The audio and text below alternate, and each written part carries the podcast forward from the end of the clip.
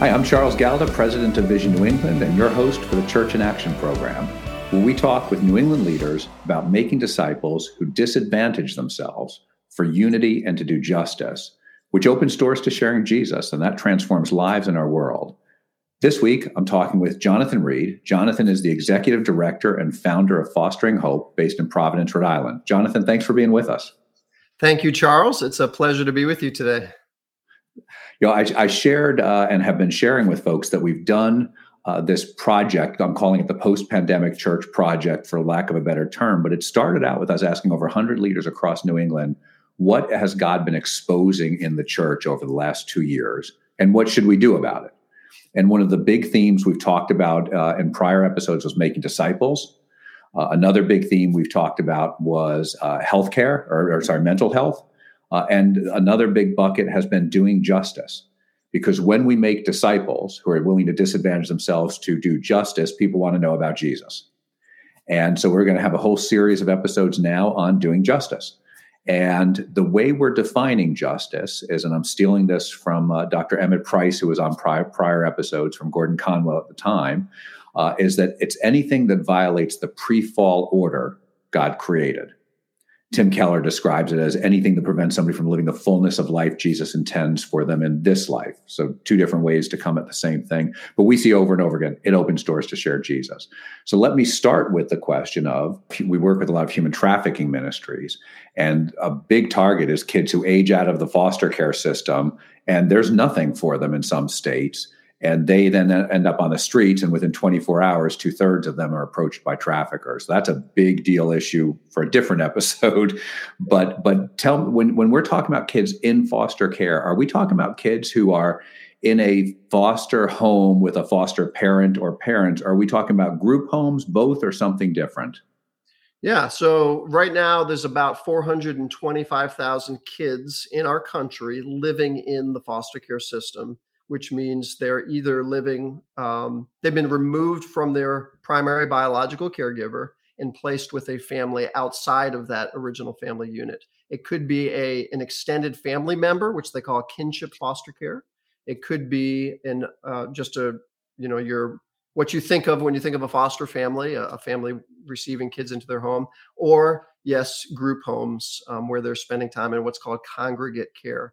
Um, in in New England, there's about 24,000 kids in the system. Uh, 25% of them, about, will need to be adopted, uh, and about four to five percent will end up aging out of the system um, without permanency, reunification, or adoption. Um, now, when you hear those numbers, it's easy to reduce the kids to a statistical category. It's a big number. Um, and it can be very distant and abstract. But we have to remember that every one of those kids in New England foster care, all 24,000, is an individual one, an individual person uniquely created by God in his image and therefore possesses a dignity and a value that you know we believe is not only worthy of our care but really demands our care as people who value the mm-hmm. the sanctity of every life and so uh, I'll just round it and say 25,000 kids in New England are now you said a quarter of them though will need to be adopted. The others won't. Do, you mean a quarter will get adopted and the others just won't get adopted? Or do you mean there's some reasons those kids would not be adopted? So about 70 75% of kids who are in care now will reunify with their biological parents.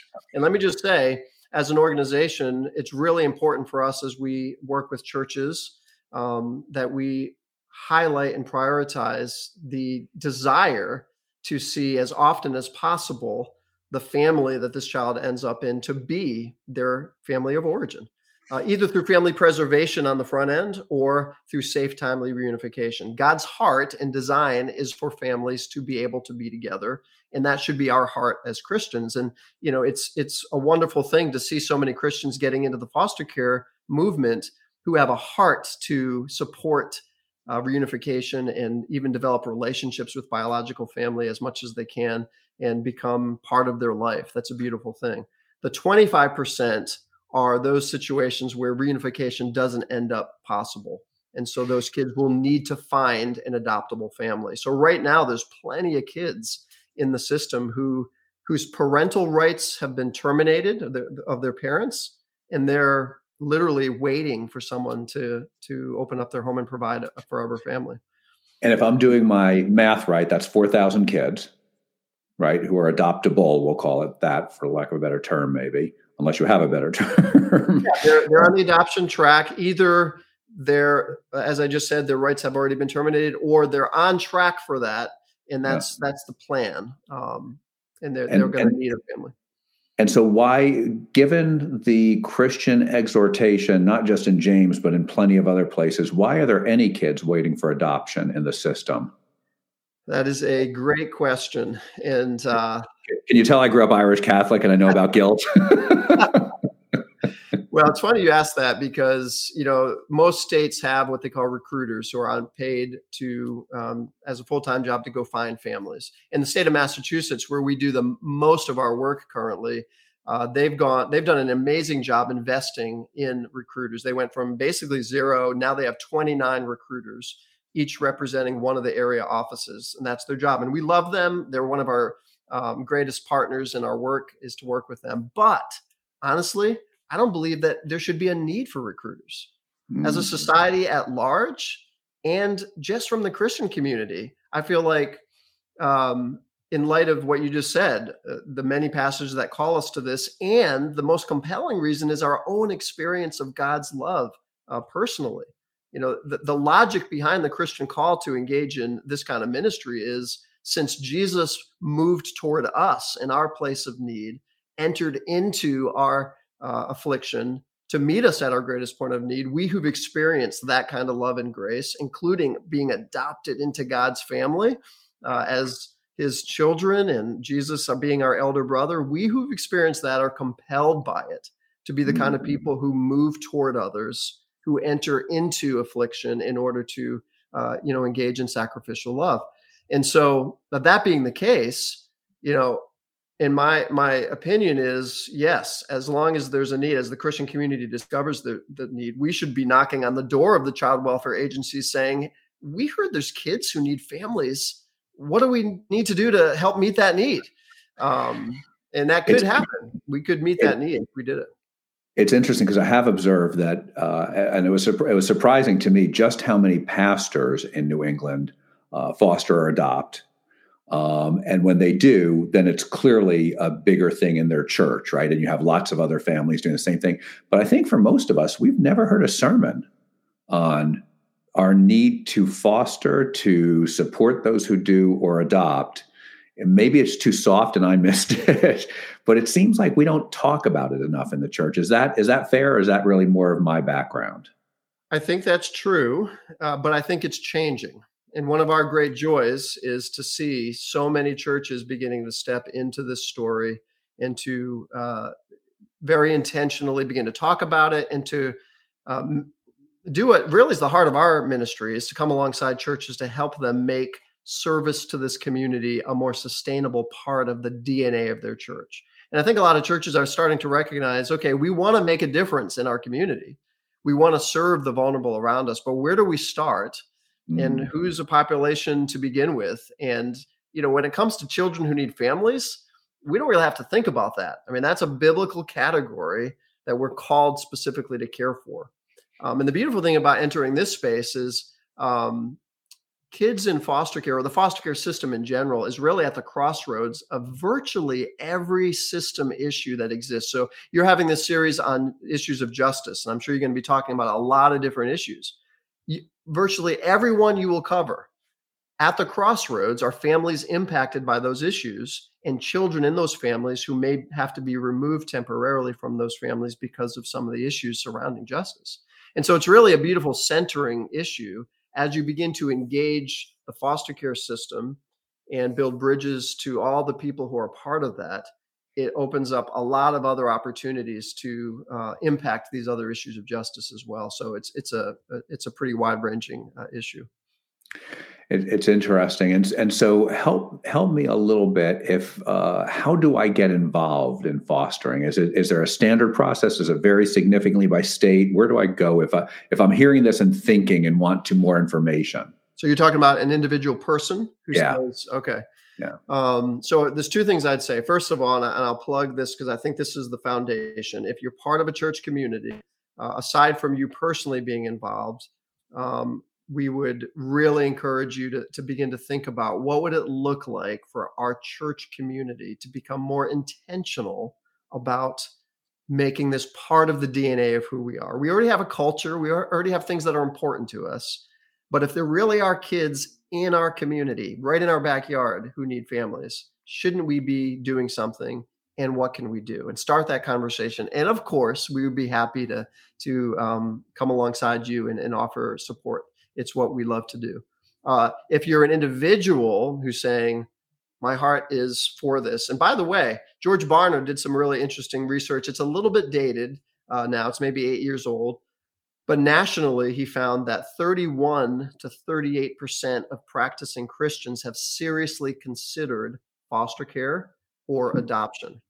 And about two and a half to 3%, up to 5% have done it, which is really high in comparison to the general population. So Christians are more engaged and more interested and more thinking about this than the you know general population but that's still a big gap between the 31 to 38 percent mm-hmm. who thought yeah. about it and the the three to five who've done it so we know that there's a lot of christians out there who are doing just what you said they're thinking about it and for many different reasons they're we find a lot of times they're waiting for the right time and there's always a reason why it's not the right time it's never a perfect time but in the meantime, while we wait for the right time, there's kids in the system waiting for a family. And yeah. so um, there's there comes a point where we just have to take that step. So that was a long way to get to your your question, which is what what do you do? Well, depends where you are in the process. If you're still exploring and need more information, it's a couple things you can do. Number one, if you know a foster family within your church community or the extended Christian community around you, ask them to if you could have a, a, call or sit down over coffee and just ask them about their experience and get more mm-hmm. information from someone who's involved in it um, there's certainly a lot of resources online that you can research as well we would be happy to sit down and, and talk with you and answer any questions you have about the process and maybe those questions that are you know you're afraid to ask but they're important to you um, uh, we, we would be happy. So you can go to our website, fosteringhope.org, and there's a contact form and reach out, and someone will reach out to you. Beyond that, if you know I'm ready for the next step, yes, um, your child welfare agency in your community will have a very clear process. They often have information sessions that they advertise where they open up to the community and they'll kind of get the ball rolling by attending one of those info sessions um, and tell you all about the process and give you an opportunity to actually apply. If you know you're ready to apply, you can just kind of skip the info session process and go right to the application, and a social worker will reach out to you and get the ball rolling. Um, yeah, I, I, remember even Connecticut did a session. I don't know how often they do it, but they did a session for church people who want to who are thinking about fostering. Right, so they'll tailor it. Yeah, um, we have the audience in some cases. Absolutely, and we often do info sessions with churches as part of a step um, and sometimes in collaboration with multiple churches in a region in fact we have a foster care and adoption seminar a little plug coming up on april 30th at uh, being hosted at one of our partner churches in haverhill mass west church um, on that uh, Sunday, Saturday, which will explore the different ways to engage. And we're we've invited folks from child welfare in to explain the process on both adoption and foster care. So there's a lot of ways to find information out. Uh, absolutely.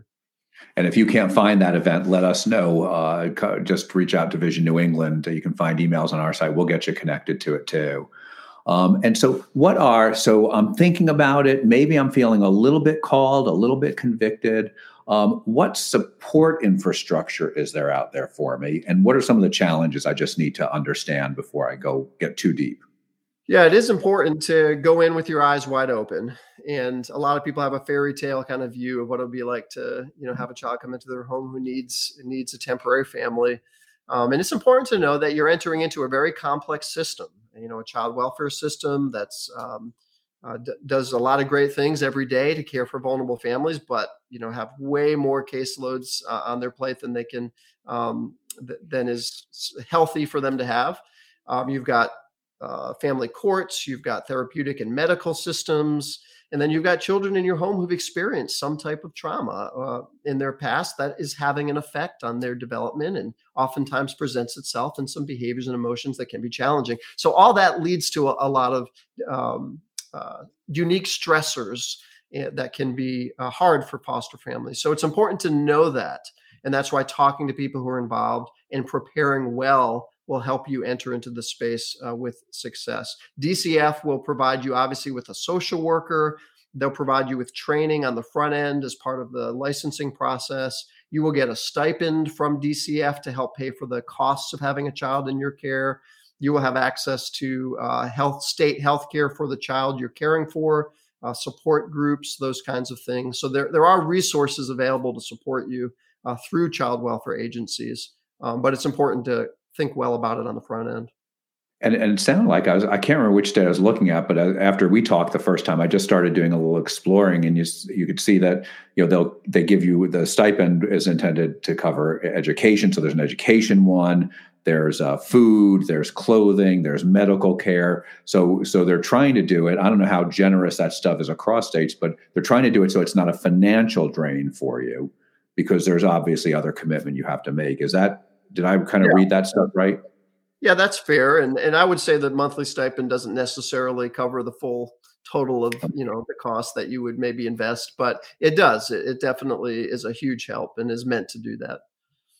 Now, now, what are some of the things I should be prepared for that I might not be thinking about if I'm not too deep into the into the space? Yeah, I think the number, the two biggest things. Uh, so, so, there is a high turnover rate nationally among foster families. Uh, some studies show up to 50% don't continue into their second year, not because they don't want to do foster care, because they just spent a lot of time preparing to be a foster parent, uh, but because of three things. One, frustration with the very complex system. Number two, lack of personal relational support in their life, a sense that I'm in this alone and mm. I need help. And then number three, a lack of training specific to the trauma related needs that kids uh, often have. And so, as an organization, we uh, have some programming that really focuses on those second two. Uh, now we're trying to build bridges and support the foster care system in tangible mm-hmm. ways, and our churches are doing an amazing job supporting their local uh, child welfare uh, uh, agencies and social workers.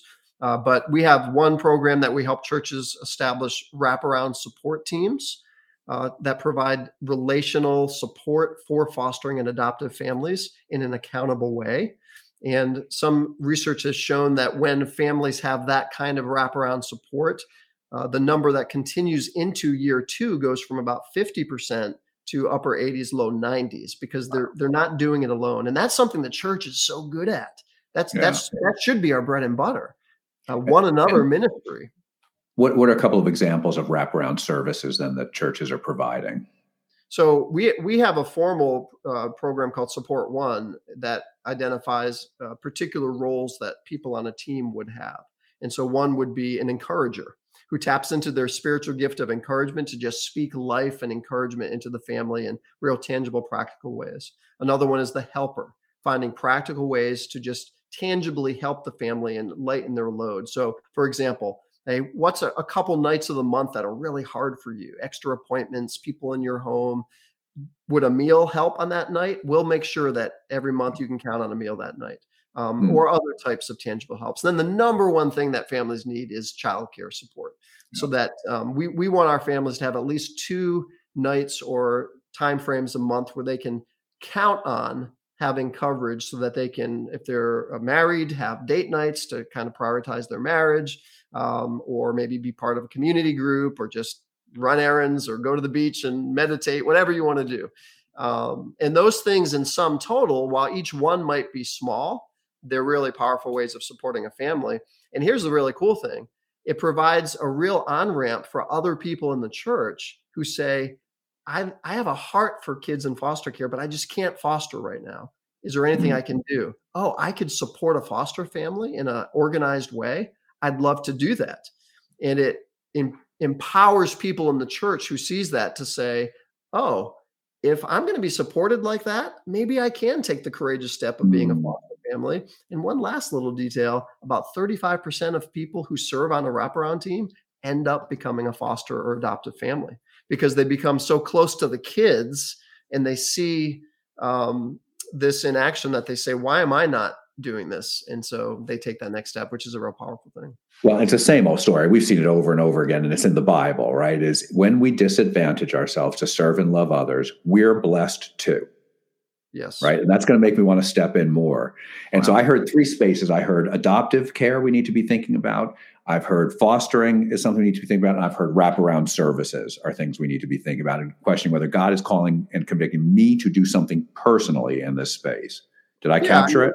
Yeah. I mean, that's that's a big part of it. So uh, when we get to when we work with churches, we, we're about culture, right? We, we want to we have the motto: not everyone can do everything or the same thing, but everyone can do something meaningful. So a big part of mm-hmm. our work for churches who really want to make this part of the culture is help them establish multiple entry points for people to be able to step into the story at a place that aligns with their current gifting and capacity. So there's mm-hmm. there's service-based opportunities that meet tangible needs of, of professionals and families in the foster care community, but that are real low commitment, right? Uh, donating to a drive for clothing, participating in a service event one weekend that blesses the community. That's easy entry point. Prayer, being part of a prayer team. Then mm-hmm. there's wraparound support or other types of engagement that's a little bit higher level of commitment.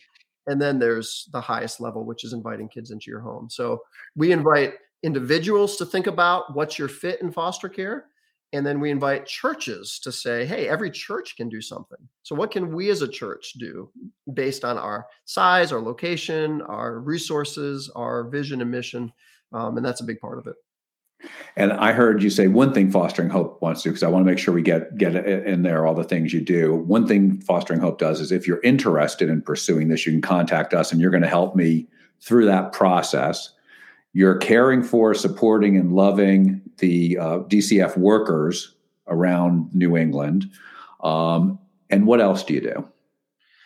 So, and we, well, we do. Um, one of our big uh, programs now is also providing evidence-based trauma-informed caregiver training for caregivers and professionals. We've introduced uh, about a thousand caregivers and professionals over the last few years to practical knowledge and tools about how to provide healing care for kids who've experienced trauma. So that's become a big part of it. And we also do that with churches, helping lead churches to become what we call trauma wise, so that mm.